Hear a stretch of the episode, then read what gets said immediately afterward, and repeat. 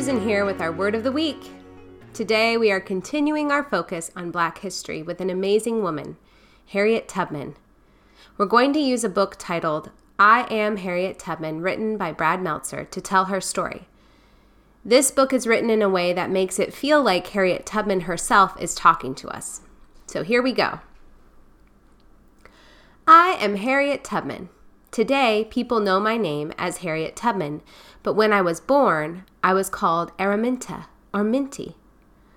I was the fifth of nine children born in Maryland around 1822. I don't even know when my birthday is because I was enslaved. Back when I was growing up, in certain parts of the country, if you were black, you were most likely enslaved. We didn't have a choice forced to work without pay and terribly treated. We lived in tiny shacks with no windows, slept on the floor, and they certainly didn't celebrate our birthdays. From as early as I can remember, I loved listening to my mother's stories. She taught me some of life's most important lessons. We weren't allowed to read or write, being enslaved, but she told us stories from the Bible including the story of Moses. He was the leader of the Israelites. He led them out of slavery to freedom. When I was around six years old, I started working. I still lived with my family, but I had to work on a different farm. If we didn't do what they said, they could whip us or worse. I know it's scary, but I hope by hearing my story, you'll find strength you never knew you had. The hard work in the fields gave me more than just physical strength. It gave me time to learn from other enslaved people. I also heard of other enslaved people escaping to the north, where slavery was illegal. Growing up, I spent many nights looking at the sky my father taught me about the North Star. It always points north. Follow the North Star and you'll know you're headed in the right direction, he'd say. But it was nearly impossible to escape. One night, as I was doing some errands, I saw an enslaved man running away, trying to escape. Some men told me to stop him, but I refused. So one of the men picked up a heavy weight and threw it at the escaping man, but it hit me instead. Hard. I got knocked out. That injury changed my life. But since I didn't die, I decided God had a plan for me and was guiding and protecting me. After that injury, I started having vivid dreams flying like a bird over fields and towns, rivers and mountains. And then I'd reach a great fence with a big, beautiful field on the other side, but I could never get past that fence. When I was around 22 years old, I got married and changed my name to Harriet Tubman. But soon after, I found out I was going to be sold to another plantation owner. I knew I only had one choice, I had to escape. I planned the escape with my brothers, but they got scared and turned back, so I went by myself, traveling by night, following the North Star just like my father had taught me. I traveled on what is now called the Underground Railroad. But it wasn't a real railroad with tracks and train cars. It was a connection of houses of people who wanted to help us find freedom safe hiding places along the way to the north, run by both black and white helpers we called conductors. It even had its own special signals and passwords. Eventually, I made it to Philadelphia, Pennsylvania, where slavery was illegal. I was free. I got a regular job cleaning and cooking and a regular place to live. I could have stayed there forever, but then I got news about some of my family back in Maryland. They were about to be sold to a new owner. I knew I needed to go back to help them escape too, but I knew if I got caught helping them, I'd be sold back into slavery. But it was the right thing to do.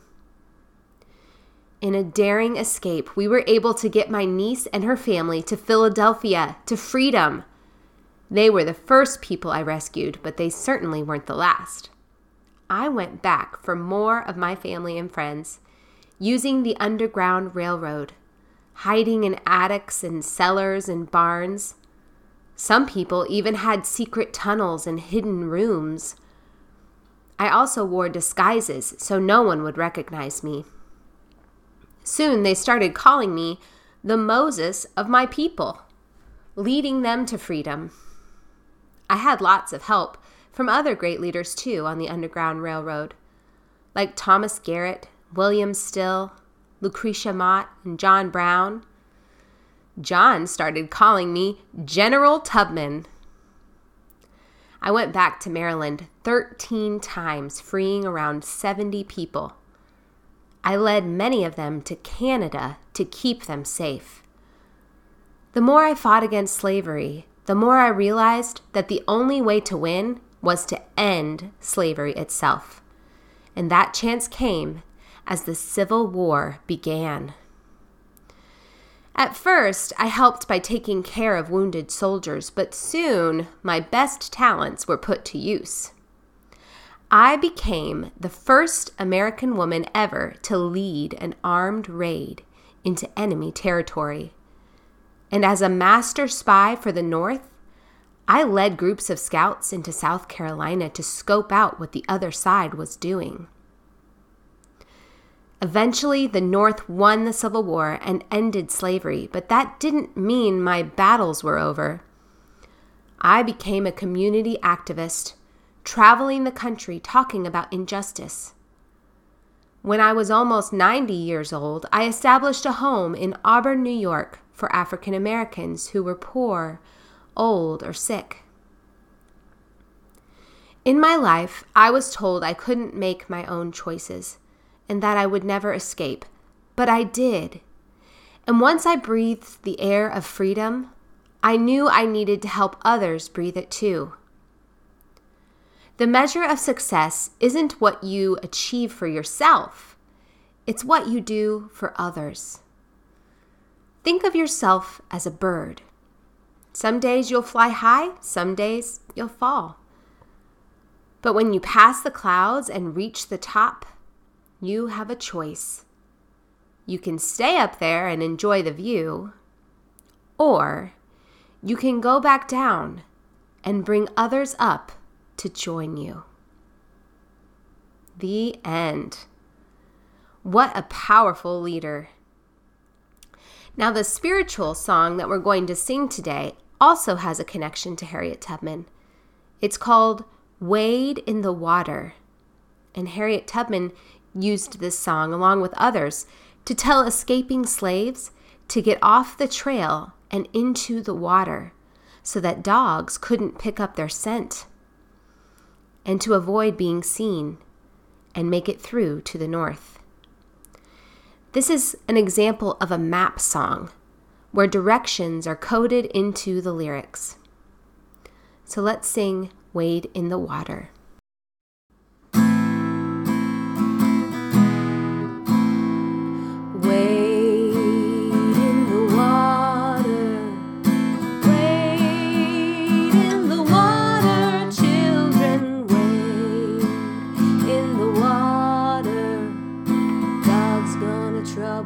The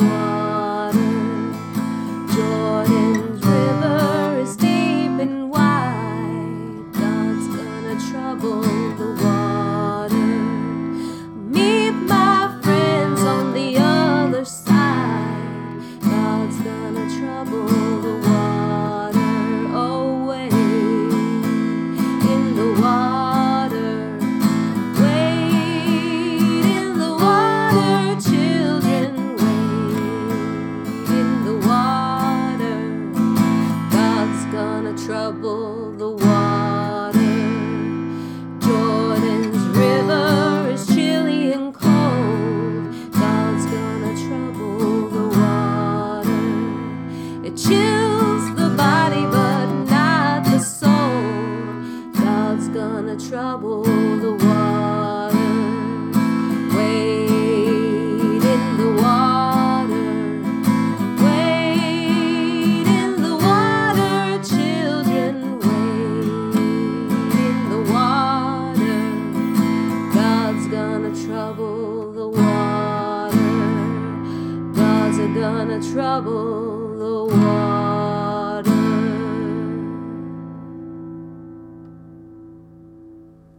Now it's time for our silly send off.